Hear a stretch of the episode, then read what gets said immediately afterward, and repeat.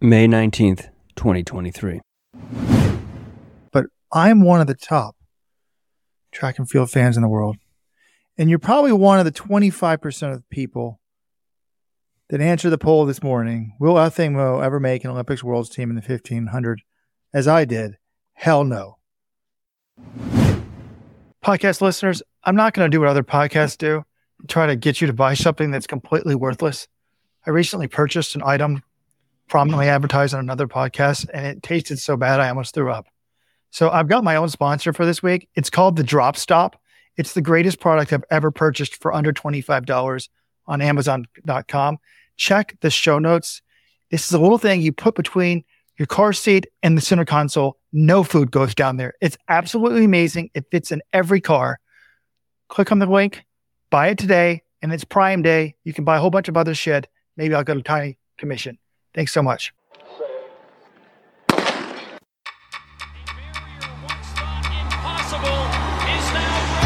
Usain Bolt, look at the Europeans say that he hasn't really been in a war yet, but this boy's got utter belief in And somehow she's found the acceleration. Look at now, look at now.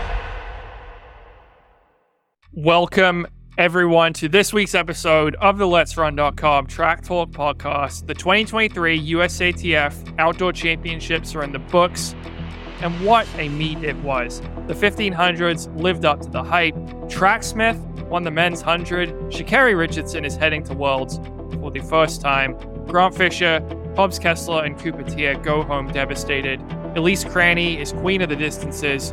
Krissy Gear shocks Emma Coburn. Kenneth Rooks wins the men's steeple after falling.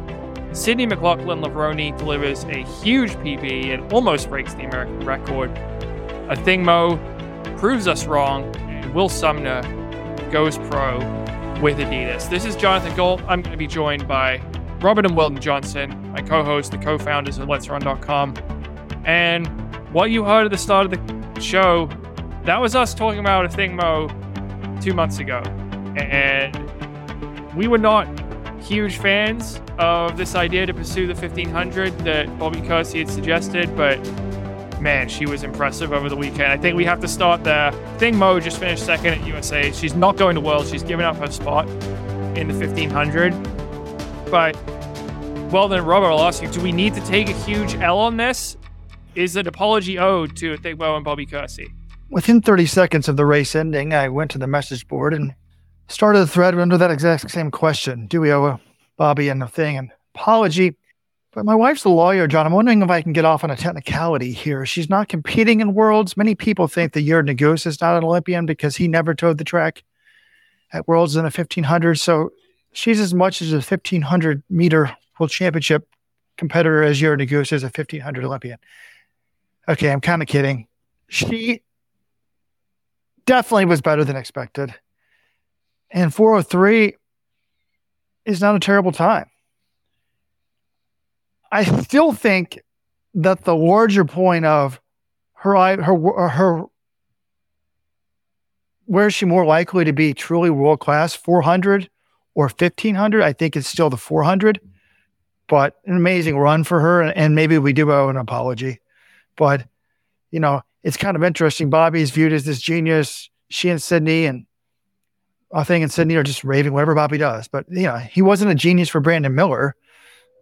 But in this case for her incredibly well done. And i and i think that her working on her endurance you know is good is what she needs. You know as people say she's got to be to, to, to go after that world record in the 800 is going to be super tough.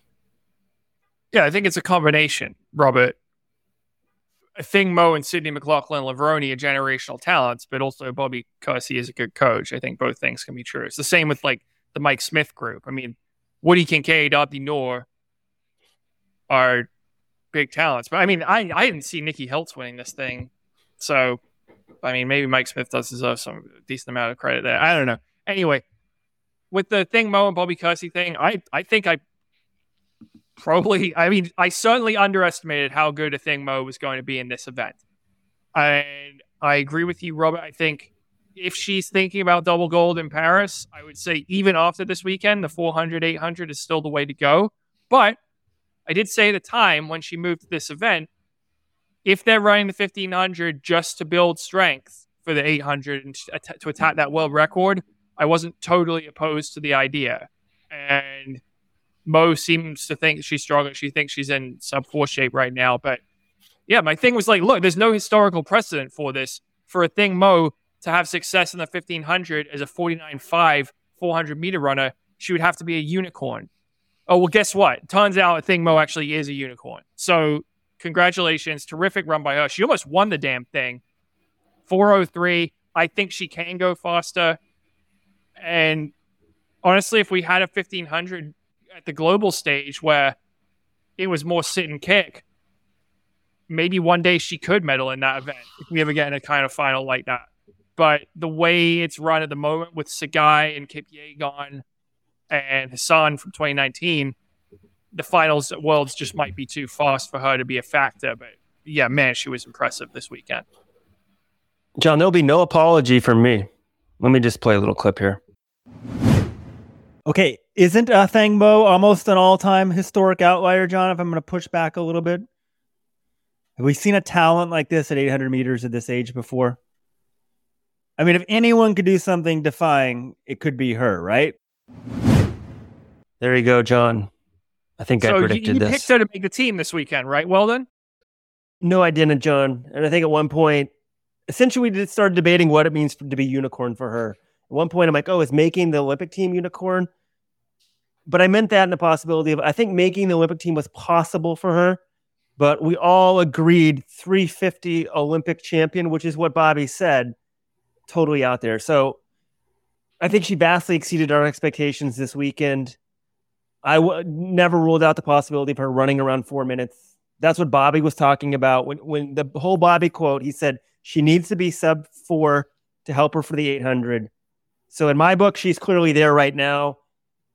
Bobby and Athing are rolling on just all cylinders. Like kudos to him. And she is a unicorn. We were sort of acknowledging that beforehand, but even more so than than we thought. But it was just great to see, as we said, hey guys, you guys missed it. Our supporters club members heard four podcasts every night, so we're not going to recap everything that happened again. But we daily podcast. If you want to get daily podcasts from Worlds, you need to be a supporters club member. Join today. Let's run.com slash subscribe. Use code club25 to save 25%. But almost as much as her performance, I just love the fact she ran the damn final, John. Like, like we would have never gotten to see this possibility if she had bagged out after the prelim. And they easily could have done that, saying, Hey, you proved yourself. You got in some endurance work. You don't need to run the final. No, she went out there and I just loved it. Like, we need more of that. We need Grant Holloway running the 100 meter final when he makes it. I'm sorry. I think we should get rid of the bias. Uh, it just doesn't serve anyone. Oh, it was amazing. When I saw her on the start line, I was just like, this race just went up a notch, even before the gun went off. Seeing Mu out there with the world champ, the Olymp- the world champion kit from Nike, yeah, it was awesome. Props for her. To, she didn't even need to show up to USA's. They changed that rule where you need to run one round. She didn't need to run any rounds to get the buy. She showed up. She ran both rounds of the 1500. She ran amazing. I mean, I'm taking a bit of an L on this. I, I didn't think she'd be in contention to make the team. I thought making the final would be a good job for her. Anything beyond that, huge cherry on top. So certainly exceeded what I thought she was capable of. She ran great. She was awesome in the mix zone. Like it was everything you love about Athing Mu, Why she's become such a superstar is she's incredibly talented. She's a great interview. Uh, you know, I shouldn't be saying like, oh, this is I, I like certain athletes just because they talk to the press. I, I don't want to be going down that road, but it's why it's easy to be a fan of her because she does have a great personality and she is this all time talent. So it was cool that she was, and that's why we say we'd love to see Athing Mu race more. And after talking to her this weekend, I can kind of understand why more, she, more why she doesn't. She is a 21 year old. She wants to do 21 year old things. She's already won the worlds and the Olympics. So I get it.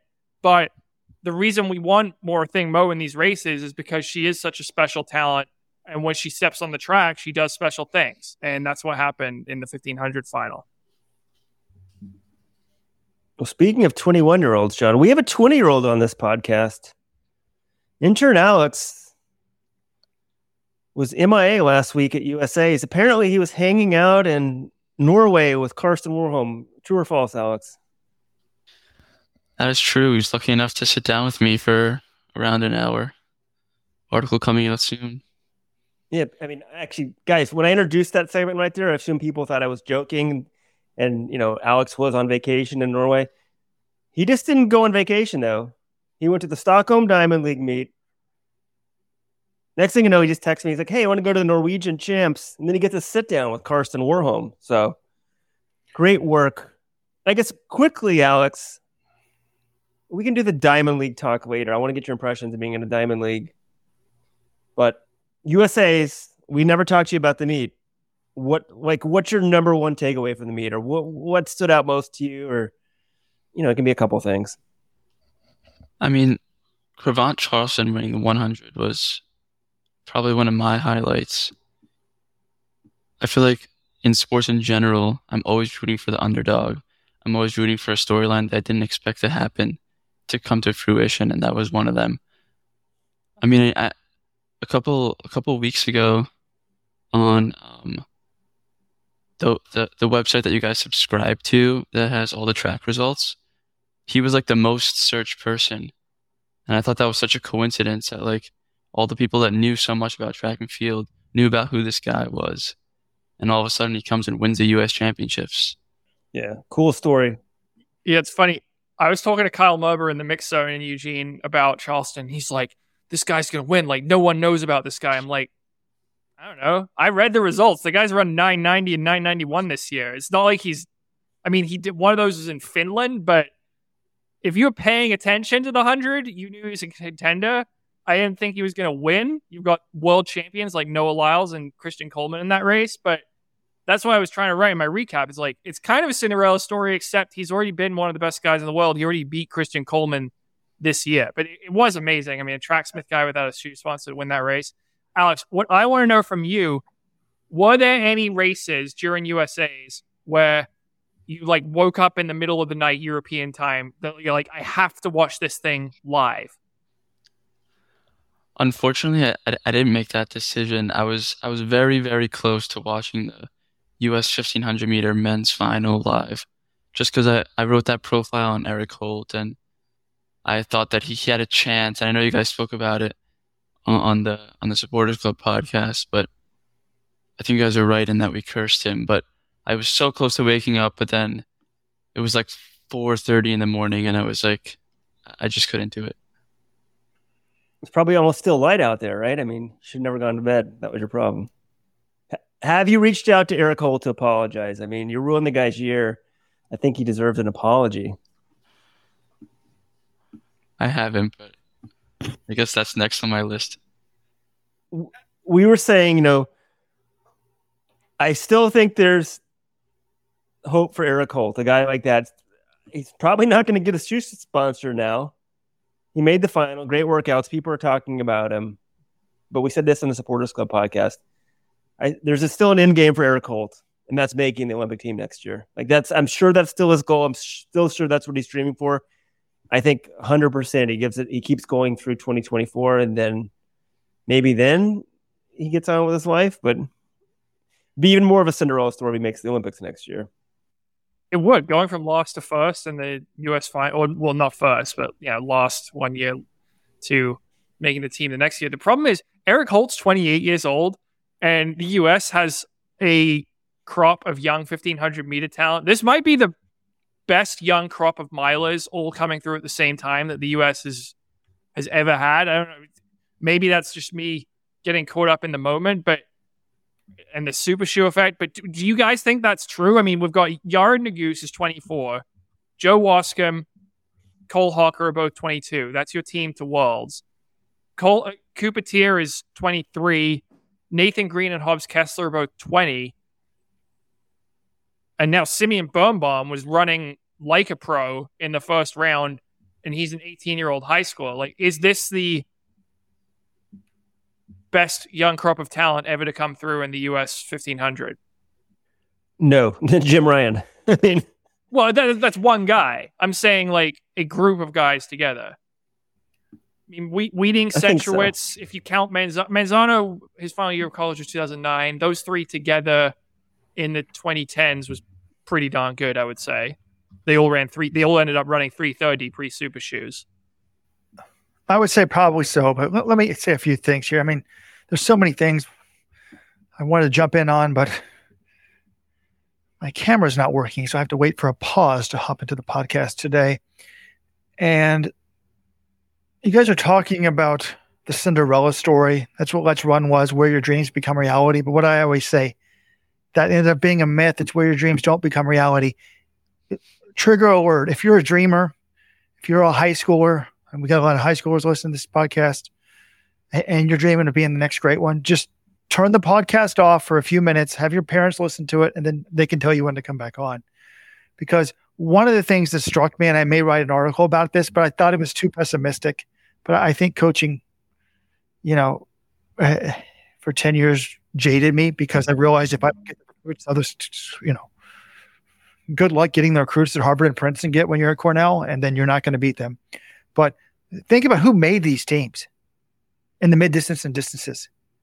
Like Cravont Charleston, yeah, he's a great Cinderella story. And John, I would have kept that in. You it about Cinderella. He said, oh, he's not a Cinderella because he did well this year. But now you still could have done Cinderella this year. But no, he was actually a stud as a freshman in high school. He was uh, in college. He, won the ACC's 100 and 200 as a freshman. But I'm just talking mid and distance wise. Like go through the list. Like every single person except for Isaac Updike, I think, was an absolute collegiate star. People are always like, oh, we need more pro groups. We need more money. Not the distances. Like you, you, you get a chance to like, a, a, you have four years of college, sometimes five or six if it's COVID, to, to prove yourself. And if you're not shining by then, it's very unlikely you're going to shine as a pro because when I tabulate the result, I, I was just thinking of just going through top three every event, and it's just going to be like NCAA champion, NCAA champion, NCAA runner up, etc.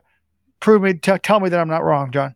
No, you, uh, you're correct, Robert. That for the most part, it's filled with people who were first or second in NCAA's. But I thought you did mention the one guy who was a true dreams become reality story this weekend, and that is Isaac Updike. He did not run high school track growing up in Alaska. He was a walk on at Eastern Oregon, which is an NAIA school, where he actually competed against Bernard Keter, who also made the team alongside him.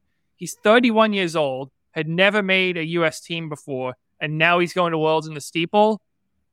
That is a Cinderella story, and that's the coolest uh, dreams become reality moment of the weekend. I think is Isaac Updike finally making a team in the men's steeplechase. Congrats to him. And I would like to say congrats to Alex. I mean, he's in Europe. Somehow he goes to this meet, and next thing you know, he's sitting in the club with Karsten Warholm and his coach. I don't even have the guts to do that. Alex, John doesn't like me prying into his personal life, but I'll pry into yours since you're the intern. Like when you're out and about, I was going to say when you're in a bar, but you're not old enough to go into a bar. But if you're at a party, do you just go up to the best looking person there and say, Hey, how's it going? What are you doing tonight? Or does the let's or does the let's run journalistic, you know, media card give you that confidence? As funny as that is to say, I mean, I, I think that's true. And I mean, no, personally, I'm not the, the most outgoing at a party or in like a social scene, but I don't know. I feel like, I mean, when I was in Stockholm and I met Karsten Warholm's coach, I, I mean, I told myself like I'm I'm never going to see this guy again in my life. Like I'm I'm like when like I thought that there's not maybe that's an exaggeration. I might see him again, but uh, like I don't know when. I don't know how old I'm going to be. I don't know if I'm going to be working in journalism I'm just going to see him as a fan. And so it's like I need to seize this opportunity. I only have this like one shot, and I didn't really know. I didn't. I didn't even know who he was until someone else told me who he was, and then I'm. I don't know. Just tried to make an opportunity for myself, and I. I mean, luckily enough, I, I told you guys this earlier. Like he's a huge Let's Run fan, and so once he heard that I worked for Let'sRun.com, he was so nice to me and welcomed me to his like club in Norway with, with uh, open arms. Yeah, they, we didn't. There you heard it, folks. Off air, Alex told us Karsten Warholm's coach is a huge Let's Run fan. He said he comes every day. So cool story, folks. I knew that guy was smart. Alec and Isaac Updike, the biggest winners of the week. when you guys were talking about where James become reality, older people, Europe, I thought for sure you guys were going there. Mike Woods, the former University of Michigan, he wasn't even a star, 1500 meter runner, pretty good runner. Won a Tour de France stage at age 38 this week. I mean, that's 36. cool. 36. Chris Lear, friend of Let's Run, views this as the biggest story in the running world. He's texting us during USA's. He's like, drop everything, write a profile of this guy. I'm like, Chris, the biggest meet of the year is going on right now. But it is a really cool story. He was a high school phenom, just like Nate Brannen and uh, Nick Willis, his Michigan teammates, sub four guy. I think he was like 357 in high school in Canada or something like that. It was really talented. Doesn't really, he was on the collegiate four by mile record team at the University of Michigan in 2005 with Brandon Ellerton and Nick Willis. Doesn't amount to a lot in running. Now, half a lifetime l- later, he wins a stage of the Tour de France. It is a really cool story. I would like to talk to him at some point. I think he's probably going to be pretty busy with the tour the next couple weeks, but for sure, if it wasn't happening like the morning of USA's, it would be a, it should be a big story in the running world. What do you think the equivalent is in the running world? And this would be good to talk to Mike about, but like I think the problem with the running world also is like you don't have like random shit like this happen. Mike's a good cyclist. He's won some, I think, Vuelta de España stages or something like that. But the tour, like some of it, like you can be bold, get out ahead. The guys don't chase you till it's too late. It's not like the best guy wins every single stage. I think some of the randomness in the mountains are what make it great. Like track and field can be so predictable at times. But what's what's the running equivalent to winning a stage of the Tour de France? maybe winning a diamond league, but those are those are less random. Like maybe I mean sometimes you'll get a random world marathon major winner, but that's not totally fair. I don't know if there is a strict equivalent because the thing about the Tour de France, watching I watched the documentary on Netflix the last couple weeks. It's like some days they're just like, all right, you guys are going to make a run for the stage win, and the mountain stage just be like, all right, this is a breakaway. You guys are going to try to break away and beat everyone. And because they have to ra- ride like 21 days out of 23 or whatever, the best guys cannot just go all out every single stage. Like sometimes they have to hold back. They have to can't chase every single breakaway, that sort of thing. Which means you get a lot of there's more stuff to fight for in that than there is in a lot of other sports because where it's just like, okay, who won or lost? It's like, no, who got the sprint points, who got the stage win, who's leading in the overall classification, who's leading the mountain stuff. You know, there's just more titles on the line. But I do get, I guess we do get that because not everyone shows up to every Diamond League. So I, I'd say a Diamond League win might be the closest equivalent. Yeah, I think you're right, but it's still not a perfect equivalency. But cool stories for sure. All right, let's go back to USA's. Again, full props to our thing Mu. I mean, it's not fair to say full props and then try to ding the accomplishment just because I didn't see it coming. But if you look at Kersee's quote about her needing to break four, totally accurate to be able to break 153. Yes. It was just when the potential to win Olympic gold was added in at the end. No. I mean, she edged Sinclair Johnson, who was the top American at Worlds last year. But Sinclair Johnson, trivia question, folks. How far away was she from a bronze medal last year at Worlds? Well, there was a six second gap between third and fourth, and she was sixth. So I'm going to say she was like 7.5 seconds away. Yeah, I was just going to say it was more than six seconds. So, but in case you haven't heard, our thing will not be running the 1500. And I actually think that's an indication to, uh, to me that she knows that she's not at the level of these top people. And again, and, and women's running, I mean, you see it in 800. Sometimes the top two or three are so much better than everybody else. Like, you don't see that as much on the men's side. I mean, I guess in, in the 400 hurdles, maybe, but like, as good as Ingebrigtsen is, he's not five seconds ahead of second, and second's not four seconds ahead of third. You know, we're talking a half second, one second, etc. So I think the fact that Mu's not doing the double, the double is to- totally doable at Worlds. there's no overlap between the events. The problem for our thing is the 1500 is first. So that might tire her out a little bit. I also think it would interfere with the mixed gender 4x4 if she has any interest in doing that. Do you get any money if you want to go medal in that? I don't, I don't know why. I mean, I guess you get some TV time. You absolutely get money. And that's one of the reasons I think some of these people run it. What I mean, the mixed gender 4x4, once again, interfering with people's plans. Get rid of that. It's most, it's a Mickey Mouse event. We've said that before. Yeah, Robert, I'm actually interested to know, like, if the 1500 was off to the 800, would she have tried the double at Worlds? Because you figure, yeah, the 15, the 800 is clearly her best event. She wants to win gold there, but give herself a hit out at the 1500 with nothing to lose. I'd love to see that. Uh, I totally get why she wouldn't do the 15, the 1500 this year, though, because she could be challenged by Keely Hodgkinson or Mary Moraa in the 800. The priority is to win that event. She's probably probably not going to medal, certainly not going to win gold in the 15. So I, I don't begrudge her skipping that event at all. The other thing, Robert, I was going through some of these lists of winners. I mean, it is actually stunning how many of these athletes were NCAA champions. You look women's 800, Raevyn Rogers and Kaela Edwards, both NCAA champs. Nia Akins probably would have been an NCAA champ in 2020 if those champs didn't get canceled due to COVID. Men's 800, Bryce Hoppel, Isaiah Harris, Clayton Murphy, all of them NCAA champions. Men's 1500, Yared Nuguse, Joe Waskom, Cole Hocker, three for three NCAA champions. Women's 1500, Nikki Hiltz was second. Athing NCAA champion. Cory McGee, I think, was second.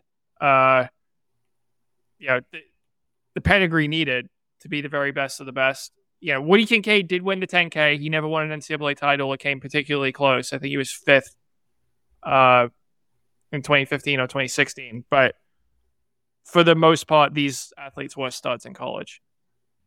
Woody Kincaid, John, who's he? Why are you talking about like the ninth place finisher in the 5,000? Am I allowed to talk about the Kincaid Klecker rivalry now that Klecker beat him in the in that race? I mean, what I give credit Woody. I did do give Woody credit. He, he was consistently out kicking Joe earlier this year. Like some people were like, "Oh, it's so cocky." Like he lost to him and he dropped out of the 10K World USA's last year. Klecker won that race. I'm like, yeah, but I mean, what he did own Joe in the the races they'd run to this point in 2023. So I don't know. I, I I'm not gonna get mad at an athlete sort of making a spicy comment like that. It's it's great for the sport, but for those those of you who don't know what he's referring to, Woody Kincaid was asked about his rivalry with Joe Klecker, and he's like, "Can you call it a rivalry if I've never lost to all The this was the ultimate Gert Ingebrigtsen jinx because Gert said his son would never lose to Timothy Cheruiyot again. Then he proceeded to lose to him right after the Olympics. I mean, Joe Klecker. I mean, what he didn't last like what forty eight hours before he lost to Joe Klecker, and yeah, Robert, you're right. We need more athletes just making bold proclamations like this, like "I will never lose to this athlete again," or "I will win every race the rest of the season," and then immediately they get proven false, and we get to see excitement happen. So I'm all for these bold proclamations by athletes. Yeah, I love the proclamations. I mean, we've debated if Athing Mu and Keely Hodgkinson's really a rivalry because Keely's never beaten her, but that sounds like more like podcast talk. When I saw that Klecker actually that Kincaid actually said it. I couldn't believe it. I still liked it, and well, little humble pie. I mean, people say this in in other sports as well, right? When they talk about rivalries, like the Red Sox and Yankees, that was always a big thing. They called it a rivalry, but for most of the 20th century, the Red Sox never won any of the playoff games. So, you know, there was a debate around here, like the Yankees would be like, yeah. There was an old quote that you know, some of the Yankees were talking, I think it was ahead of the 1999 ALCS. And they were like, oh, you know, Boston's pretty good this year. And Yogi Berra just comes up. He's like, we've been beating these guys for 100 years. You know, it was just like, I mean, it's kind of true. So, all right. I want to talk. We we talked about every race in detail on the night it happened on our supporters club shows last week. So we don't want to kind of rehash every single distance event. If you missed any of that or want to catch up, here are in the moment analysis. You can go to letsrun.com slash subscribe, join a supporters club member. Just join the supporters club. You can get all of that analysis on demand. But there are a few things I wanted to talk about coming coming out of this meet. One guy I want to talk about is Cooper Teare. reigning U.S. champion in the 1500 meters. He bombs out in the first round. It's the second straight time the U.S. champ in the 15 has failed to make the final the following year. And he had some very interesting things to say after his race on Sunday. He came back in the 5K. He ran pretty well. He got fifth. All the guys who beat him are very good runners. No shame in that. But he admitted afterwards he made some tactical mistakes in that 1500. He also said he might not have run hard all the way through the line, which is something you guys kind of mentioned. Drew Hunter was going like all out balls to the walls to get that final spot in the final, and Teare didn't really lean. Hunter did, so that went into it. But then he was also brutally honest about some of his frustrations this season, uh, particularly when it comes to his training and not racing between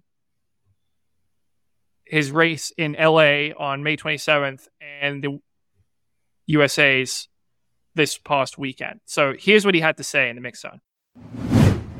And I felt like I maybe had a little bit of trouble just like going the last six weeks of just head down training. Like I felt like I had a hard time quantifying what I'd done.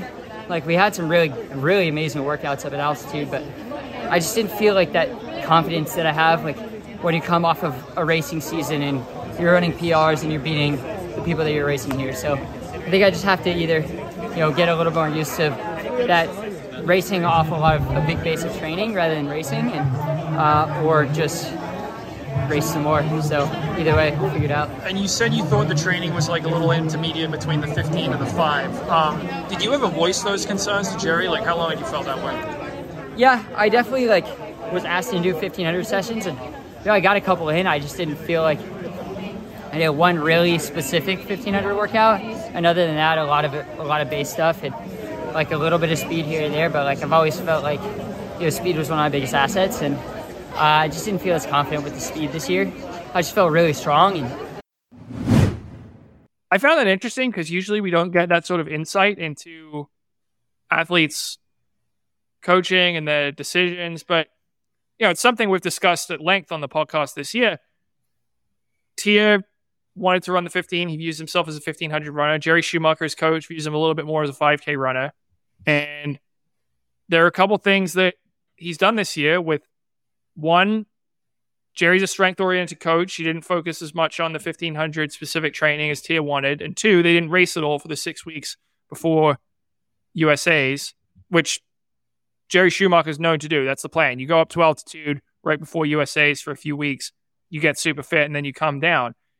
And I don't know if those things will necessarily change. Jerry Schumacher is a terrific coach, but he's not exactly known for being the most accommodating to specific individual requests. It's mostly my way or the highway. And we have seen athletes struggle a little bit in that first year in Bowerman and go on to great success. And I wouldn't say that Cooper has struggled all that much. He's run PBs in the 800, 1500, and 3K. But obviously, this past weekend was a, a struggle for him in the 1500. So if you guys are Cooper Teare, are you sticking with Bowerman? Are you looking for other options? What would you do? I found the comments to be fascinating and kind of thought, wow, is he going to leave? But I also think they're a little bit off base in terms of reality. Just looked up the stats. Last year, before USA's, when he won it, he ran 1 800, 2 1500 slash miles, 1 5000. This year, what did he do? 1 800, 2 1500 miles, 1 5000. It was exactly the same racing schedule. The difference was he didn't race in the six weeks up. So I think there uh, some accommodation could be made. You can still do the, the, the base training, maybe come out of it like a week earlier, run an 800, but it's hard to find an 800 like a week out from NCAAs. But if he doesn't believe in the system, that's going to be a problem. But I think that the bigger problem for Cooper Teare, and, and, and I like him because he's out there and kind of filming his videos and he's he loves to race, but and this is going to sound blasphemy because I know he's NCAA champion. I just don't know if he's good enough. I don't know if he's the A plus talent that some of these other guys are, and I don't think he's going to make another team next year because, oh, I guess may, do we think he's as talented in the 1500 as Nuguse, Hocker, Waskom, Nathan Green, or Hobbs Kessler? All how many guys was that? Was that five? Or Centrowitz? Is that six? I'm in well, a big Centrowitz is old. Uh, do I? Th- Nuguse and Hocker, I think, are more talented in the 1500. Though Cooper Teare does have a pretty good head-to-head record against Cole Hocker in the 1500 slash mile. I think Nuguse is more talented. I think Kessler's more talented. Waska might be. I'm not certain yet. Yeah, it's going to be damn hard to make the 1500 team, but I also think this wasn't the best version of Cooper Teare uh, that we saw at USA's. He's run 332. He beat Hobbs Kessler. I guess Hobbs Kessler didn't make the team either, but he beat him head to head in LA. I'm not totally writing him off, but it's a really hard team to make. And I do think there are more talented guys in that event than him. And last year, let's be honest, he beat a watered down field and won USA's. Injured, injury prone field too. So I just, I don't know. I, I, I think it's going to be hard for him. He's really good, but these guys are even better. It's, it's kind of almost like the Craig Engel situation. Like he, he gets, someone's got to finish fourth, and it might be him. You know, he was fourth in the last trials. He could be fourth the next year. I see why Jerry wants him to move to the 5,000 to me, the 5,000 was right there for the taking. I'm stunned by how that played out. It was a tactical race, wasn't particularly fast. You think that would play into the big kicker's hands. Teare's kind of a 1,500 slash 5,000 guy, and he can't kick with those guys. And then Woody Kincaid was nowhere to hit. Maybe his kick's only good when people are tired out. I don't know. That was stunning to me that he wasn't, didn't make the team in the five, where I think he has a much better medal shot than in the 10. So, but Robert, you're talking about talent. Abdi Nur's a better 5,000 meter runner than Cooper Teare right now, and he dropped to 221 that last thousand. Like, no one's beating that. Um, you talk about talent, it's sort of blasphemy. A couple things, Robert. His name is Copper Tier. There's a great thread on Copper Tier on the forum. I'll link to it. Well, well, I saw that, I feel bad for the guy because not only does he fail to make the team in USA's in two events, but then if he happens to stumble on Let's Run on Monday after USA's, all day there's a thread that's super hot about him not making the team, and they spelled his name wrong. So that's just insult to injury right there. I feel bad for the guy. And we've got our post of the week in this thread. This is the most upvoted post of the week by an unregistered user, so we can't give you anything for free. But maybe if you're registered, posting a registered name, we would have given you a free Let's Run shirt. Go to shop.letsrun.com. And I think this is clearly this is how a lot of people feel because he's got 264 upvotes, four downvotes. And the poster tactical says, Wow, he sounded really unhappy with his coach. He should leave. Seriously. It seems like Jerry just completely ignored him. It was not an individualized training. He's a different type of runner than Grant and others. The whole group underachieved. Jerry's new job means he's neglecting the pro athletes. Cooper, don't waste any more of your prime years under a coach that doesn't understand you or listen to you. I do take issue with one part of that, the neglecting his pro athletes part. Everyone I've talked to at Bowerman doesn't say that. They say they still feel they're getting the adequate amount of attention. They've also got Shalane Flanagan and Chris Solinsky as assistant coaches. I think the bigger issue is that we know Jerry Schumacher he has his system and it's fairly rigid. He doesn't really tailor it a lot to athlete requests. It's more like, hey, here's here's the one I think is going to get you in shape to be your best at the major championships, and that's what we're doing. But I don't think you can criticize him for neglecting his athletes because I haven't heard that complaint. I have a few questions regarding those lines.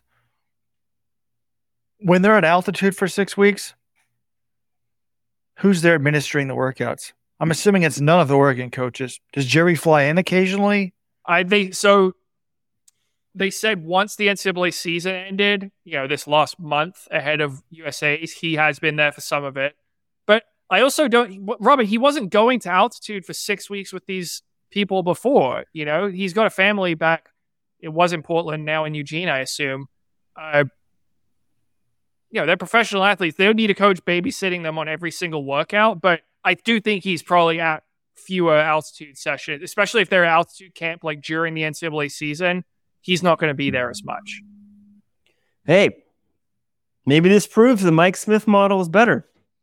Mike Smith physically lives at Flagstaff. It's much easier for him to be at a workout, even if they go to lower altitude. He drives one hour. I I think I'm now taking credit for this. I hyped Flagstaff. Mike Smith is in Flagstaff. I mean, seriously, there's like logistical stuff that makes this a much better setup. And I think Mike Smith is a fabulous coach, but also he's in the best place in America to train. Like, I think it's being proven. I think it's a great combination. But think about it: if Jerry Jerry was in Flagstaff, there'd be probably a lot less questions. I mean, you have to leave your family. Does Shalane Flanagan want to leave her family and fly out to altitude and back and forth? Does Chris Solinsky want to leave his family and, and fly back and forth? Or maybe he does. Like, it, it, there's practical, you know, Pete Julian flies from Oregon back to Boulder. Like, there's practical stuff of actually living where your athletes want to be the year round. Says the guy who lived in Flagstaff for five years, put Flagstaff on the map, Weldon Johnson but his coach never lived in Flagstaff and coached you remotely just fine. So it's kind of ironic that you're ripping them. I play it both ways the same way. It, it seems like it would be beneficial to have the coach in person, but we saw it with the Tinman Elite. Tom Tinman Schwartz is a better remote coach than he is in person. So th- that's interesting. What I want to know also about Jerry, though, is he's got a system that he believes in. He's not changing it, but that's fine. But is the system still tailored to the individual in the sense of when we were at Cornell, we basically had three groups of workouts. We'd have a 1500 group, we'd have an 800 meter group, more like a mile group, and then like a 5K, 10K group, sometimes steeples. But sometimes people would be shifted between the groups depending on what they needed. It's not like, like I hope he's not like, or, or is Cooper Teare doing the exact same workout every time that Grant Fisher is? That's what I'd want to know. But if you don't trust the coach, you know, it's hard, but no, if you don't trust the coach, it's over. It's not hard; it's over. So I think it's that, that's not true. Here. Abdi Nur admitted that he. I was reading on the message board somebody was questioning Mike Smith in 27 or 2018. But by the way, one of the biggest winners of the meet is Mike Smith. It still bothers me that his voice made a lot of people think he has a faked voice.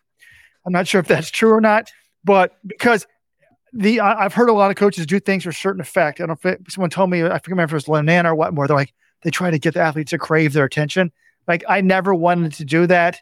If you're faking your voice to be successful, God, I can almost condone it in this place in this place because he was so successful. So if you grew up with Mike and know what his voice sounded like 10 years ago, please give us a call. Unlike Facebook, unlike Twitter, unlike Google, we have a phone number 844 Let's Run, 844 538 7786. People think I'm kidding my wife went to went to elementary school with Elizabeth Holmes.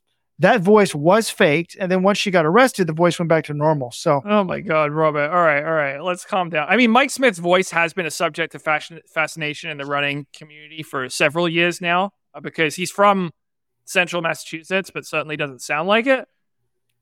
I mean, maybe we need to go to Chris Miltenberg, the UNC coach. He was roommates with Mike Smith at Georgetown in college. He might have the backstory, but well, then I want to throw this to you. I mean, Mike Smith's athletes obviously had a fantastic meet. Woody Kincaid wins the 5K. Sorry, wins the 10K. Abdi Nur wins the 5K. Nikki Hiltz wins the 1500. And Elly Henes, very respectable fifth in the 5,000 meter final on Sunday. He's doing all this with a three month old daughter. Uh, I mean, as someone who just has a, a young daughter right now, like, are you does that make you more impressed by Mike? And he's also coaching a college team though the season's over. What do you make of that? I'm more impressed with the college season because that means the baby was born and he was still coaching. But are we expected to take paternity leave these days? Did he take a couple weeks off? Uh, probably not. Um, or, or John, are you saying people should come to me? So three months my daughter was born in June. Oh, it'll be just after the Worlds. Maybe some athletes need to peak for Worlds. I thought you were saying about the three month mark. I, they should hire me. I have no credentials as a coach. I did coach Robert's number one recruit in high school one year, and he became really good. But if you want me to coach you, email me. I'll be better. Than, as Robert says, I'm slightly better than him at everything. So I just realized, Weldon, your daughter is going to be battling Nova Smith for a spot on the Olympic team down the road. The problem is, okay, you your daughter's got good genes. You know, you're fourth at USA's. Well, his daughter's got an Olympian, Rachel Schneider Smith, as a mother. So your daughter may be at a disadvantage, but you know that's why dreams become reality, right? She's it's already an underdog. No, the, the, the disadvantage is Weldon's daughter is not born at altitude. I think Weldon's wife is, is certainly more talented as an athlete than Mike Smith. So uh, I'm going to give the pure genetics to Weldon, but I'm just not sure about the altitude. You need okay, you need to move to Flagstaff tomorrow. Well, then that that's what Robert's saying. But no, he, his wife did. She did sleep in the altitude tent that I that I sent up there last about. We missed the first trimester. As well, I, I, didn't trust if you know thing wouldn't malfunction, so I sent the altitude tent up to Catherine. I think when she hit the four month mark, and hopefully that helped. That's a joke, people. That's a joke. All right. What about Bowerman Track Club in general? We have said on the podcast a few times, wasn't a great meet for them. Uh, Elise Cranny doubles up 5K, 10K. Amazing meet for her. Sean McGorty, probably the best meet of his life as well. He's third in the 5K and third in the 10K. But a number of their other athletes either underperformed, Cooper Teare, Josh Thompson, or are injured. Karissa Schweizer and Grant Fisher were both DNSs in the 5Ks. Courtney Frerichs, DNS steeple final. Evan Jager didn't even run the meet you know, they've Elise Cranny was pretty straightforward and said it's been a difficult transition to Eugene. They also lost that strength and conditioning coach, Pascal Dobert. He left for the Puma Elite team. So definitely some changes.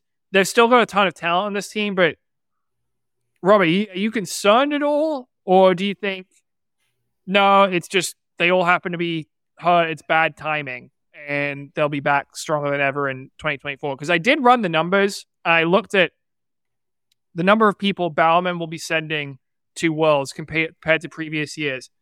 Here's what we've got from 2016 through 2023 track athletes only.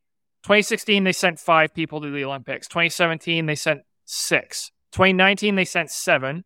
2021, six. 2022, last year, Bowerman sent eight athletes to the World Championships. This year, it's only two Cranny and McGorty. Fisher might be able to get there if McGorty gives up a spot, but they only had two athletes finish in the top three at USA's. Wait, they had eight Americans? You're not even talking like Mohamed? Eight no, Americans? I'm talking Americans. Elise Cranny, Karissa Schweizer, Sean McGorty, Grant Fisher, Woody Kincaid, Evan Jager, Courtney Frerichs, Josh Thompson all ran at Worlds one year ago. Wow. I knew it was a bad meet but some of these people were injured coming in. Grant Fisher, terrible, horrific meet. Courtney Frerichs, I don't know. At some point, why don't you just run the final? What's her injury? Like, what's the point? You're not going to try to make the worlds. She's maybe she's severely injured. She had surgery on the same foot. Well, then are you insane? People do not run well when they're in pain. You do not run. You you, you cannot will yourself to an Olympic team with a stress fracture in your leg or a bone problem. So, look, Bowerman had a bad meet. I actually, I, I am curious. I generally defend them, but I, I can see if you're a cynic. To me, it's like, okay, this proves to me that they're not, that they are clean because they get hurt all the time and they're inconsistent. They just train really hard. Sometimes they train too hard or they get a little bit older and more brittle and they get hurt and they don't do well. Solinsky got hurt like it's a hard system. To me, that proves they're clean. I guess you could say, oh, ever since Shelby had to stop the testosterone, they've been having injury problems. Well, that wasn't true last year. It wasn't true the year before. So whatever. I am interested in the fact that Pascal left. I should give him a call. I think he he returns my calls. But anyways, they have like a bad meet, but a bad meet for them is still better than any, anybody else's meet. I guess except for Mike Smith, who can cherry pick athletes from all the shoe companies. Like how many did OAC send to the team? How many did the Brooks Beast send to the team? Yeah, OAC's got three between Monson, Klecker, and Yared Nuguse. Brooks Beast two with Isaiah Harris and Nia Akins. Yeah, and it's funny the standards we hold these two. I mean, Nike's got a bigger budget than the Brooks Beast, but you know, I'm saying, oh, the Brooks Beast, they have one national champion, they're sending two people to the worlds. Like, this is a huge success for them because historically it is. They hadn't had a U.S. champion since Nick Symmonds in 2015. They hadn't sent anyone to Worlds since 2019, and that was Allie Ostrander, who only got to go because the U.S. got four places in the steeple, and Brandon Kidder, who was sixth at USA's and only got to go because they got four spots in the 800. So the last time Brooks had an athlete finish in the top two and go to Worlds before this year was Drew Windle back in 2017. Oh, and wait, how many NCAA champions do they have on their team? Who? Brooks Beast. Well, Isaiah Harris was an NCAA champion. Exactly. He's going to USA's. Oh, and Josh Kerr. Oh, he goes to Worlds every year. Like it kind of gets back to what Robert was talking about. The teams Right. that have super talent, like those are the people who go to Worlds. The Bowerman has talent levels, uh, budget much higher than the Brooks Beast, so they they should do better. Poor meat for them,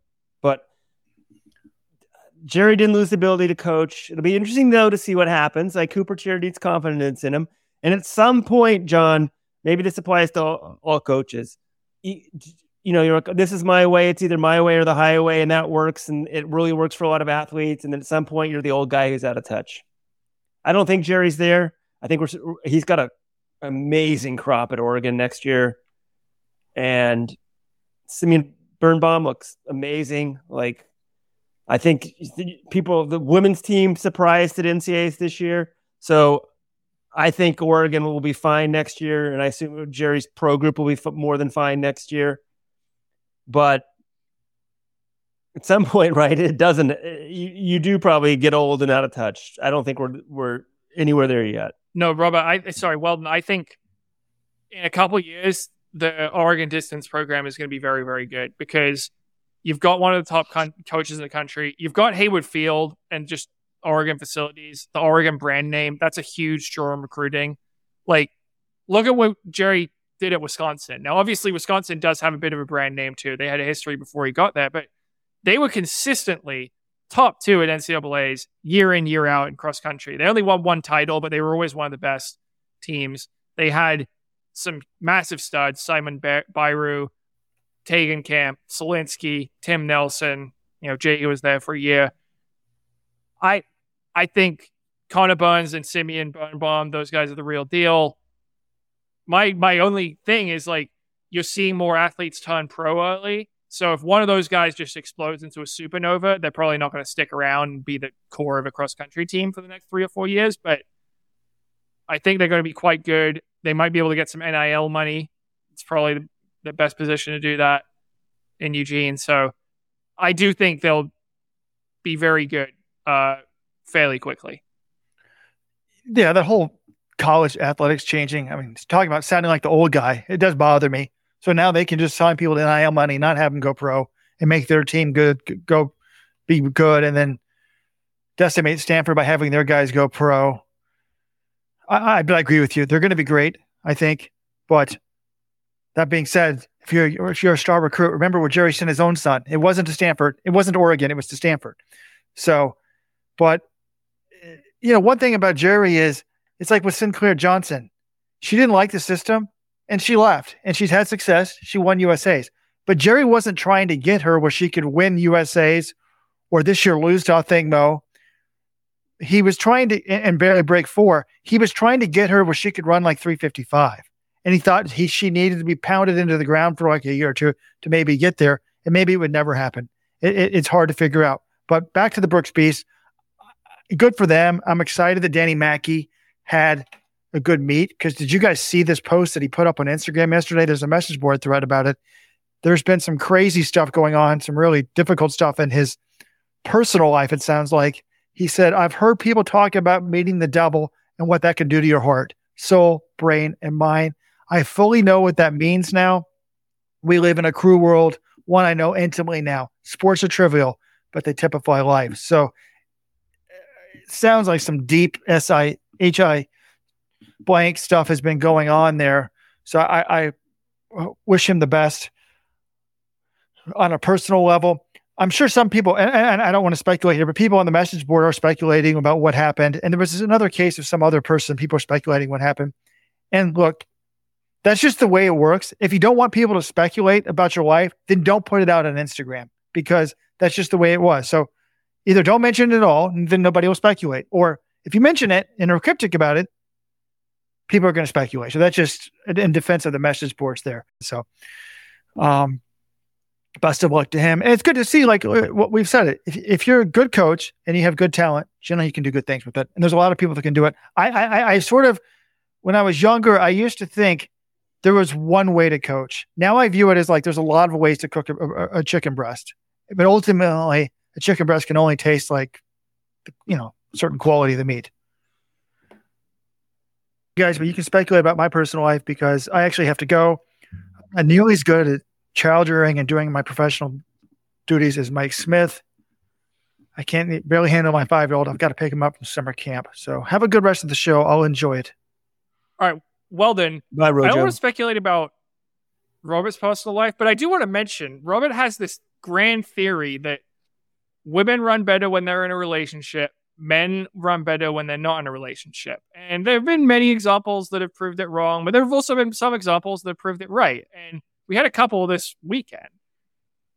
I think Mu and Brandon Miller are dating. I think Mu in a stable relationship, running great. Brandon Miller in a stable relationship, didn't run great this past weekend, but he also said he's kind of been injured. So anyway, but the other the more interesting thing, Elise Cranny and Sean McGorty had been dating since their time at Stanford.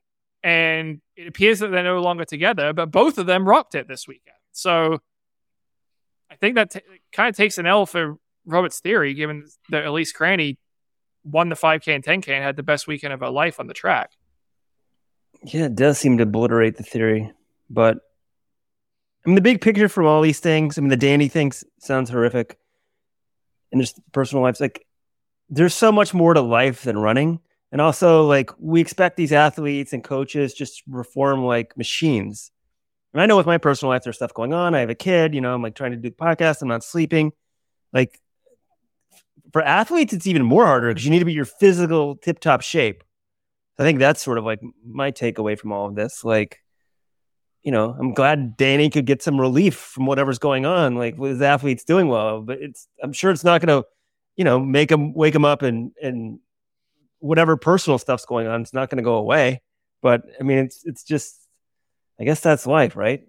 Yeah. Well, the number of college coaches I talked to who are like, look, you never know what's going on in these teams. If you have an athlete who went through a bad breakup, they might not be themselves for the rest of the season. Like, so many different coaches, so many different programs told me that sort of, tell me that sort of thing. Yeah, they're human beings at the end of the day. Um, and everyone's got their own, own stuff they got to take care of. And sometimes things line up and it allows you to have a great season. And other times it's more difficult. But the Brooks Beasts, even no matter what Danny was going through, they had a fantastic meet. So uh, good job to them. Now, I want to take a look forward. Well, then the World Championships are a little bit over a month away. August nineteenth in Budapest is when they begin. Do you have plane ticket, John? I I bought my plane ticket. It's booked, so I'm going. Are you going, Weldon? I'm going, but I need to, you know, talking about personal stuff, sort of coordinate when I'm going to be there with Rojo. I'm not going to go with two kids, three and under in the house. I'm not going the full 10 days, sort of run that by my wife. So I don't know, maybe five, six, seven. I'm not sure. They trimmed it down to nine days. It's August 19th to the 27th. So they took a day off from last year. Uh, we have the Airbnb booked, though my flights are booked. So I'm all good. You guys can decide whatever you're going to decide. Um, but I want to talk about that meet. Last year, the U.S. won. Do you remember how many distance, mid distance medals the U.S. won at the World Championships last year, Weldon? Can you remember them all? Wasn't it one? I think, Mu?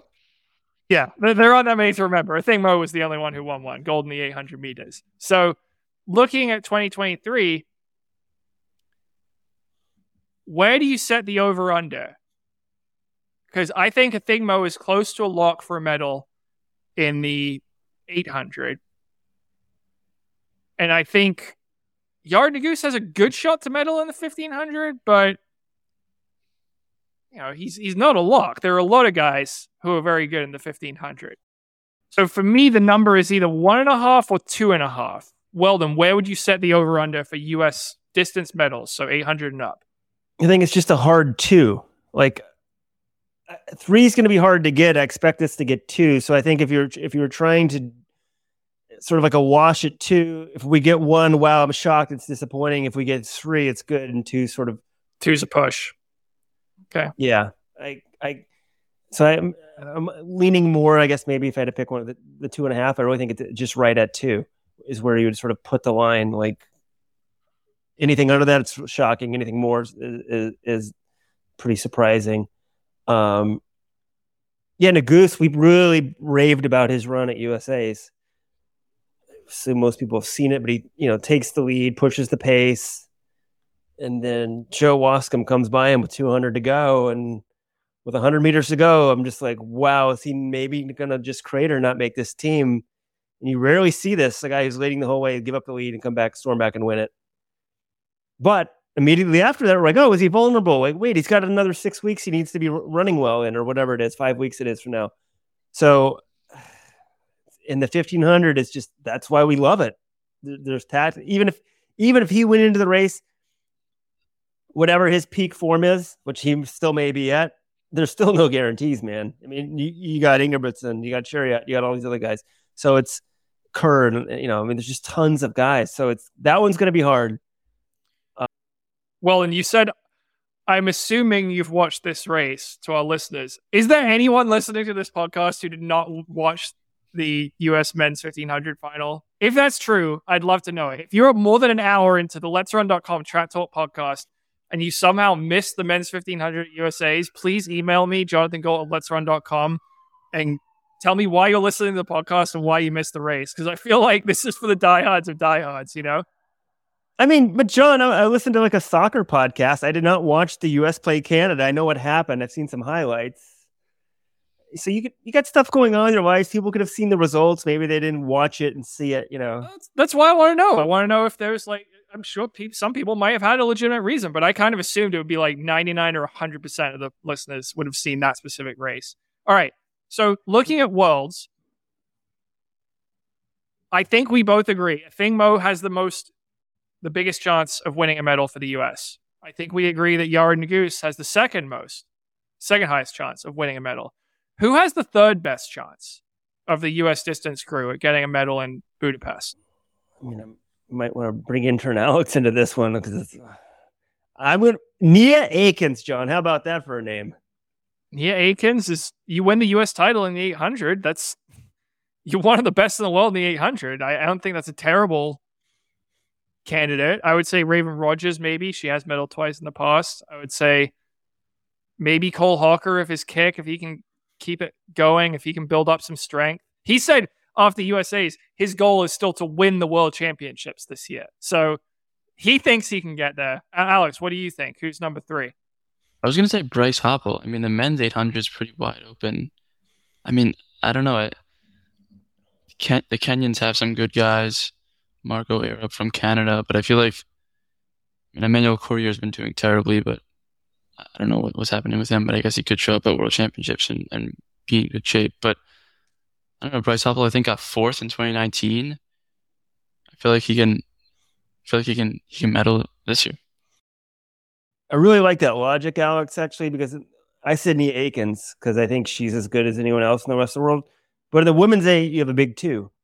So there's only everyone else in the world essentially vying for one medal. The men's eight, Well, well All not even a, every, that's not true. I mean, Mary Moraa is going to be the favorite for bronze. It's really it's going to be hard to beat any of them.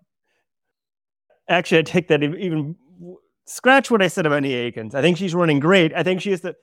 If there wasn't a big three, I'm picking her, but there is a big three. So let's let's scratch that. And John, did you see how Alex handled that? He mentioned Emmanuel Korir, said he's not running well, but I feel like he handled it pretty well. I don't think you, I don't know if you know this, John, but Emmanuel Korir blew him off for an interview at the Stockholm Diamond League meet, and John would have, I felt, had more vitriol. Alex sort of treated professionally and just said he's not running well. I didn't feel like it was too personal underneath there.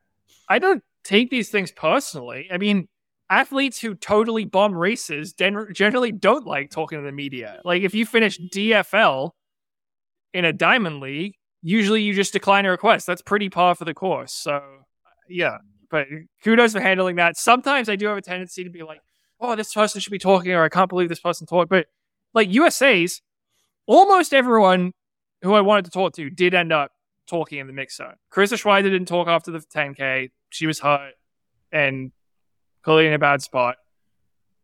I think almost everyone at least stopped once, apart from Sha'Carri. So, yeah, it's tough. It's like I do really feel bad for these athletes who you run a horrible race the season you've been gearing up your whole season around it, and then like two minutes later. You're supposed to go through in front of the media and talk about all the ways you fell short. That's just a really tough ask to do, especially if it's a younger athlete. So that's why I appreciate the ones like Grant Fisher who do stop after failing to make the team and give their thoughts and share their time. I, I appreciate that because uh, it's not easy to do. And speaking of young people, Addy Wiley, with all that, there's the huge scandal at Huntington. She still stops, talks to the media. I think she deserves credit for that. But we said earlier, Alex, I would ask people your impressions of the Diamond League. You've been to your first Diamond League meet.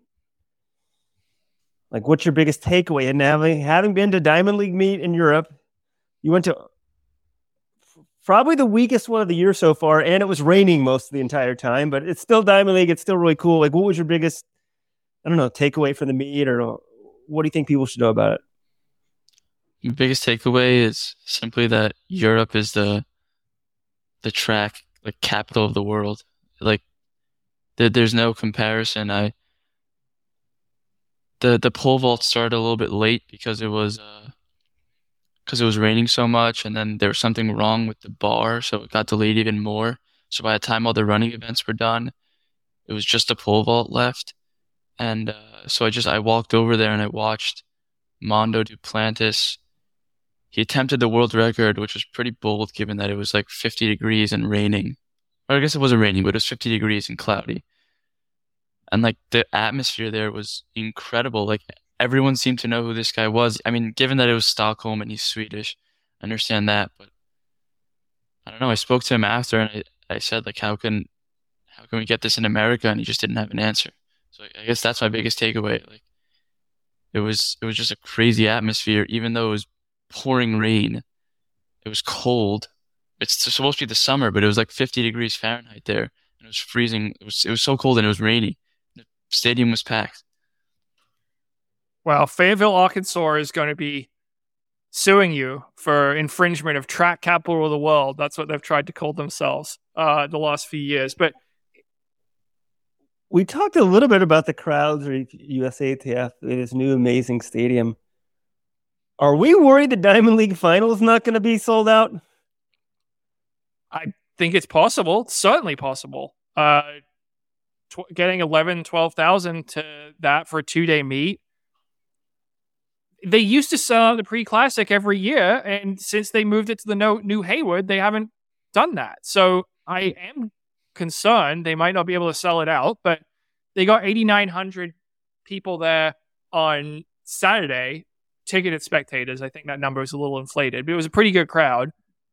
I I don't know if I had to guess, I would say there'd still be some empty seats, but I think the attendance will do pretty well. The Stockholm meet, I mean, yes, they're track fans, but they're also Mondo fans. Like, here's how you sell out a track meet in the United States. You shrink the country to the size of Sweden. You hold one world class track meet per year, and you have like two athletes from your country who are the best in the world instead of like hundreds of them across dozens of sports. And that's how you get people to show out because you know, they all want to see one of the few Swedish athletes who is sort of the very best in the world in their event or the, the GOAT, uh, you could even argue. Whereas in the US, there's just so much more competition in terms of other sports, other amazing athletes. Uh, and it's out in Eugene, which is hard to get to for a very large country. Is the Diamond League final? Is it sort of two equal days? I mean, last year they had street stuff the day before and the final. What are they doing this year, John? Uh, I don't know what they're doing this year. Well, yeah, last year they had the 5Ks and they had some street stuff on the first day, and then all the other stuff was on the second day. This one, I don't know. They've got part of it on Saturday and part of it on Sunday. And I don't know if it's going to be evenly divided or if there's going to be any street stuff or where that would be. They haven't really announced any plans for it. All I know is that I did learn this off this weekend in Eugene that the track events are going to be is going to be done by the early evening on Sunday, the final day, which is good news for me because it's Patriots Dolphins Sunday night football that night, and uh, I, I don't miss Patriots games. So hopefully we can get all the recap and whatever post meet shows done out of the way, so I can watch my Patriots lose to Miami as we always do. It'll be interesting. I think the two days, trying to get two days of people to drive down from Portland might be hard. But isn't there an Oregon football game that's Saturday night too? Yes. Maybe that's the hope. Get them to double dip on Saturday. I have no idea. Yeah, I would offer a promotion. If you're having trouble selling tickets, offer some promotion to football fans. Say like discounted price on Saturday or Sunday. Some of these people will book a hotel in Eugene for Saturday night after a football game. So just say, hey, stick around. The track meets tomorrow afternoon. You can watch it for two hours and then go home. You know, uh, I would hope that with that many people who are like sports fans, you might be able to get a, few of them to stick around. All right, should we talk some sprints? We've kind of ignored some of the amazing sprint performances we had at USA's. I know we're a distance oriented podcast, but in the span of four days, we had Cravont Charleston shock, win the 100, track Smith guy, crazy. Uh, Sha'Carri Richardson dropped a 1071 PB in the first round. She wins her first official US title. She won it in 2021, but was stripped after the THC positive. In the 200, Gabby Thomas takes down Sha'Carri Richardson, runs 2160, which is even faster than her winning time for the Olympic t- trials two years ago. Fastest American time since FloJo, world leader. Just humongous run from her. And, it, you know, great for her. She was injured last year and left the USA meet crying when she failed to make the team because she wasn't 100% healthy. Well, now she's back and healthy and better than ever. So great run by Gabby Thomas. And then Sha'Carri Richardson, uh, sorry, not Sha'Carri Richardson, Sydney McLaughlin Levrone in the women's 400, doing what we basically said we thought she would do. We thought that she usually shows up at USA's. I thought she'd run under 49 seconds. Robert thought she'd run under 49 seconds. She did that, 48.74, 0.04 off of Sanya Richards Ross's American record. Terrific race. And, well, is she now the favorite for Wells in the 400, or do you think it's Paulino who beat SML head to head in Paris? Yes, I fully expect Sydney McLaughlin to win the world title. She's the favorite. Yeah, I think that too. Assuming she runs the 400, she did not commit to it, but I think that would be my guess as to where she's leaning. Well, turning to the 100, John, everybody in America was focused on Sha'Carri, but Shericka Jackson ran 1065, then came back and ran, won the 221.71. That's almost a half second ahead of Shelly Ann Fraser Pryce, who ran her first race of the year to get second Jamaican champs. Who's your favorite in the 100 meters? Yeah, it's we got a battle of the shishers. It's Sha'Carri, Shericka, and maybe Shelly Ann. Shericka Jackson's my favorite. 1065. Unlike Richardson, she has done it on the biggest stages before. She won the 200 at Worlds last year. She's medaled in the last two global championships in the 100. Heck, she's even medaled in the 400 a few years ago. So 1065 is faster than 1071. She did get a friendly tailwind, but Jackson is my favorite. But we'll we'll get a look at it this weekend because remember, Sha'Carri Richardson when they raced in Doha, Sha'Carri Richardson won convincingly. They're both entered in Silesia in Poland on Sunday, the next Diamond League meet in the hundred. So, assuming they both show up, that's going to be a tantalizing matchup ahead of Worlds. But yeah, I'm going with Shericka Jackson. It's the logical answer, John, but my big bowl prediction for the year was obviously Sha'Carri winning. I got to really double down now. I mean, now it's actually a possibility. Before it was like, oh, that's crazy. How could you say such a thing? Should be a good one. Well, yeah, it's, it was kind of crazy at the time because the Jamaicans had swept the podium the last two years, and Sha'Carri didn't even make the U.S. team. But Sha'Carri has rediscovered her form. Elaine Thompson Herah didn't even make the U.S. team. Shelly Ann Fraser Pryce appears to have been injured because she only raced she didn't race at all until this past weekend. So if you told me, yes, two of the three Jamaican stars that have been dominating the event are going to be hurt this year or, or well off that game, then I would have raised my odds for Sha'Carri. But it's going to be fun. That's like we, the 100 is about head to head matchups between these megastars. And Sha'Carri Richardson is a megastar. Shericka Jackson, not quite as brash and outspoken, but has megastar talent, is a world champion. So that will be a terrific matchup. And then Shelly Ann, if she can get things together, I mean, her championship record speaks for itself. So I'm pumped for that. And the 200 as well. Like Shericka Jackson, 2145 last year in Eugene, 2171 into a headwind in this meet after running the 100. So could say that's arguably, you know, as impressive or more impressive than what Gabby Thomas did, given Gabby Thomas, what was the win for that race? Oh, G- eh, Gabby Thomas minus 0.4 wind. I didn't realize that. So Gabby Thomas ran 21.60 into a headwind? My goodness. But Shericka Jackson's a better 200 runner than 100. She's winning the 200. I'm just going to put it out there.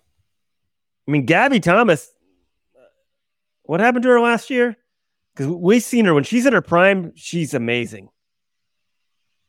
Yeah, she had like a tear in her quad or a hamstring or something. But 2021, she got bronze. It really should have been silver because the silver medalist was DSD. She only lost to Elaine Thompson Herah, who ran crazy fast. So, yeah, Gabby Thomas. I mean, again, she would be the American record holder if not for FloJo. Uh, I think a lot of people listening to this podcast probably would regard Gabby Thomas as the American record holder, given FloJo's very suspicious late career improvement. But Shericka Jackson would be the world record holder if not for FloJo. So we're dealing with two huge talents here. All right, one more thing on USA's. Well, well, maybe you have extra, but topic of discussion. We saw a number of athletes who have been fixtures on the US scene over the last few years fail to make the team this year. I, sh- I keep showing up at these meets, and I'm glad when Emma Coburn and Centro were there because those two athletes, they're both older than me, and they were both still competing when I first started covering the sport in 2015. And when they go and when Evan Jager retires, the number of track athletes who I've covered since who are still competing when I first started covering the sport is might be in the single digits or even below that. Like it makes me feel good to see these athletes keep showing up year after year at USA's. I didn't I, I kind of in the mix zone I talked to Emma Coburn about being older and I didn't want to come across as calling her old because we're the same age. We're both 32. But she kind I think she kind of took it in stride. Emma's a pro, you know, but I'm Wait, John, is is Abdi still competing? Abby Cooper? Abdi Abdirahman. No, he retired. He did? Finally? When? I think last year or something. I don't think he. I- I think he said like New York was like his lost marathon or something. I mean, there's hope, John. You just need a guy like that to keep going to like. He was my generation and still competing. I mean, it was pretty nuts. I mean, that dude made the 2020 Olympic team.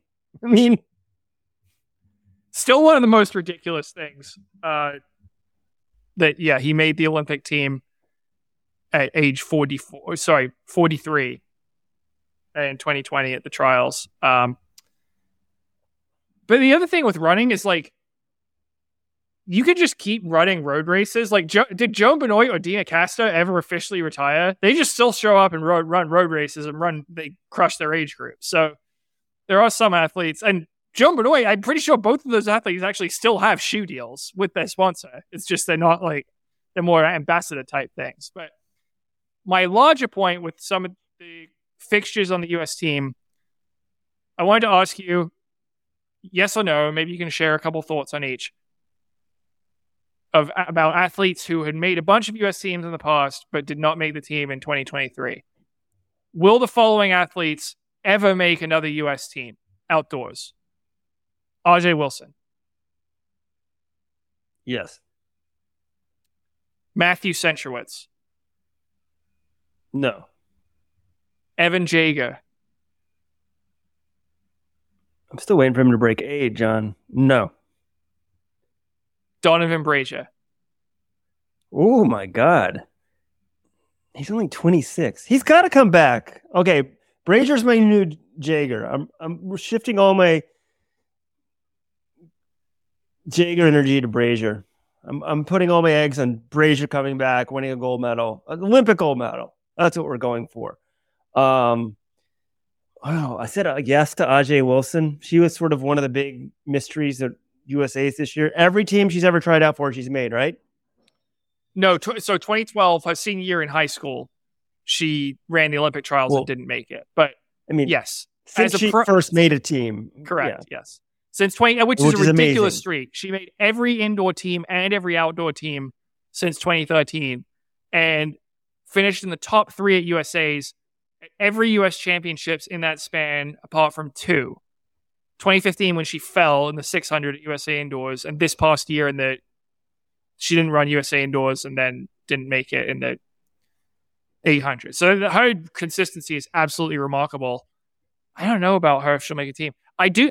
I think Brazier will make another team. I I I looked at the 800 this year. Like even Brazier, like 80 percent or 85 percent, I think makes that team. Like the race wasn't that fast. I know there was a lot of bumping, but I watched that race. I was like, Isaiah Jewett really doesn't have any excuse for not making it.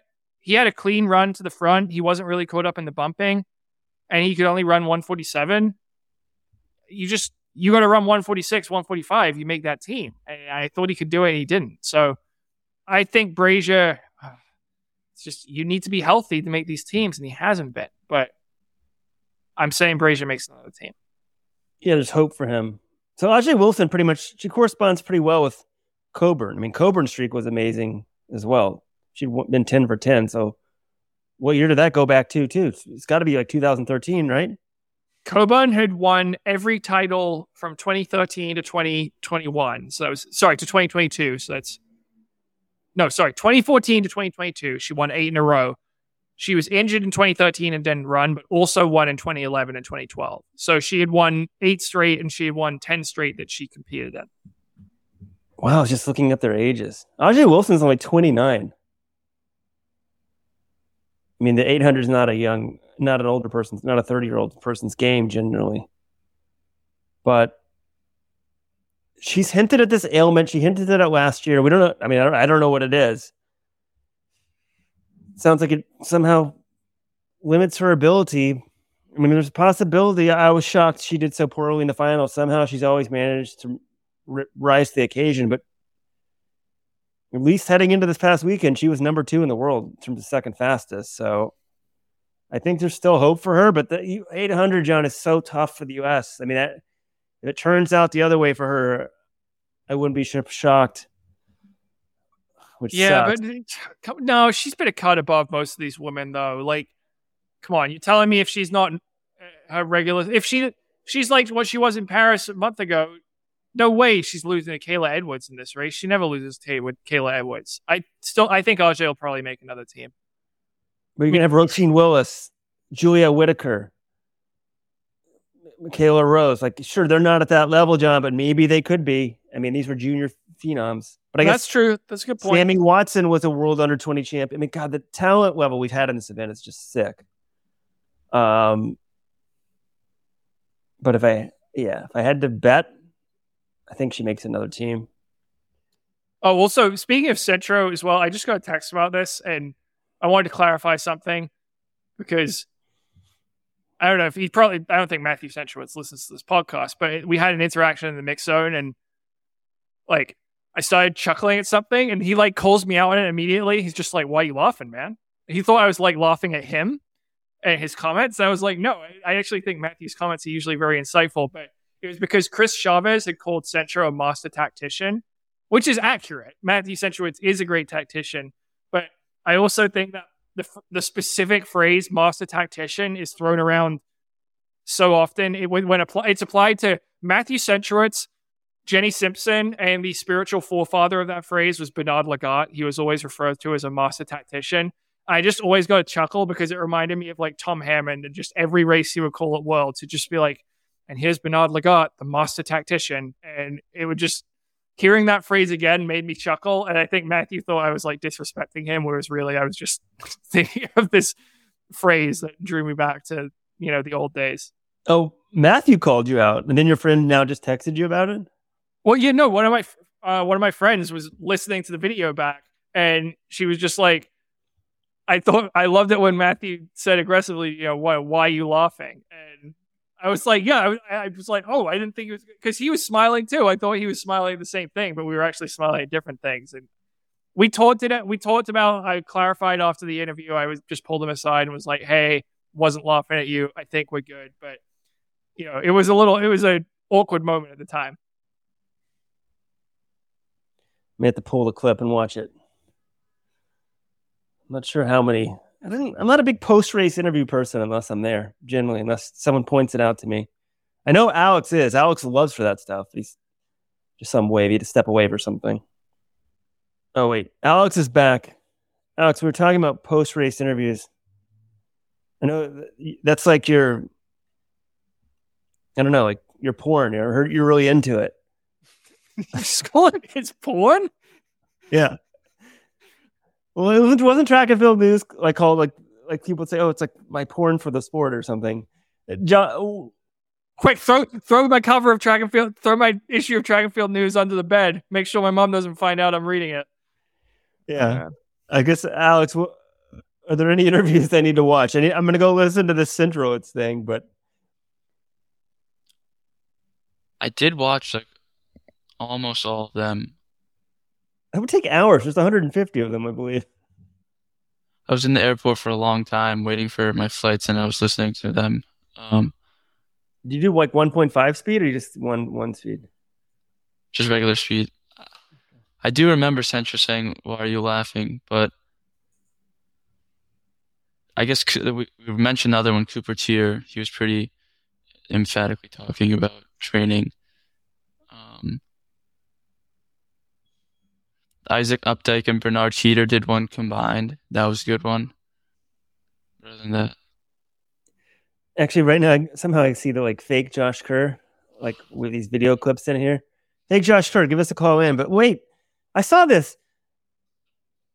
Was Josh Josh Kerr ran the 800 at the British Championships?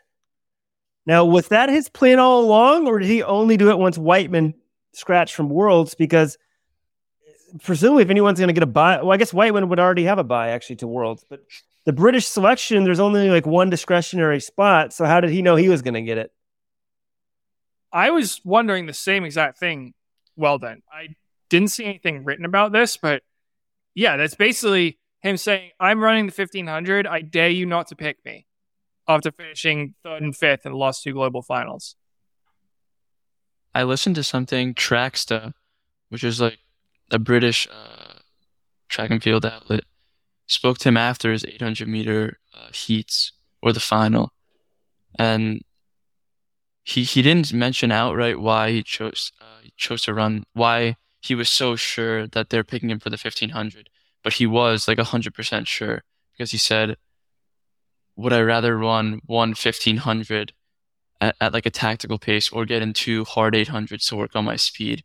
So he sounded very like he like he had talked to British athletics before, and he kind of knew that he was already going in the 1500, and that him and Danny Mackey decided that he was going to focus on his speed, work on what he calls um, his weakness, like the 800 meter speed is his weakness, and run two hard 800s to get a better stimulus than just running one, what he would call like soft 1500, like slow 1500.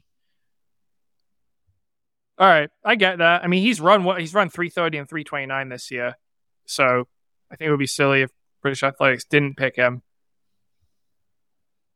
They only have three spots now that Wightman doesn't have to buy, but I assume it's going to be him, Gourley, and then Elliot Giles. oh yeah, Elliot Giles is taking up the 1500 this year. I see. Uh, yeah, I guess he's probably going to run that event at Worlds then. Yeah, Elliot Giles has actually been pretty- pretty good. Yeah, the British champs in general. That one of the most epic races I've ever seen. That men's hundred final with Zharnel Hughes. I don't know how he ran 10:03 in that rainstorm. It also said there was zero wind. I don't know if that's possible. Maybe the wind gauge fell down or something. I don't know what happened in that race, but there were some really cool photos to come out of that. The men's 800, we had it in the week that was.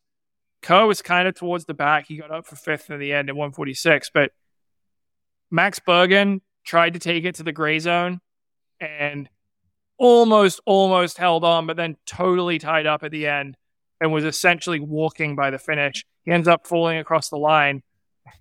The, I mean, the final times Daniel Rowden, 145 1 3, Ben Pattison, 145 1 5, Max Burgin, 145 1 6. So super, super tight. I assume Bergen will get that third discretional spot, but man, and I was also surprised Charles Hicks. I was thinking he would be have a pretty good shot to make the world's team, but he loses to another former Pac-12 athlete, Oregon alum James West, won that in 1342. Emile Cairess, who ran 208 in the London Marathon in April 1343. Then Tom Mortimer, then Charles Hicks 1344. Hicks doesn't. He did say at NCAA's he's not as much of a kicker as Ky Robinson, and maybe the slower pace didn't help him in that one. But I was surprised he was only fourth uh, in his Bowerman Track Club debut. I don't think he was wearing the BTC singlet. These British Championships. I'm putting a link in the show notes. If you haven't seen this thing, the 100 meters. It's the race of the year. It's the coolest race. We need more races like this. I just can't believe they ran the thing. Like I've in all the years of running, I've never seen a race in weather like that ever. Like props to the Brits for shooting the gun off. I'm surprised you didn't get some, but even with that, Johnny, you get some crazy result. There's no Tour de France like some random guy wins it. Like, man, he might be my favorite for Worlds in the hundred. Like that dude's running really well. Silesia, Poland, Diamond League this meet. That's the best thing with USATF being the rearview mirror. We get right back at the Diamond League.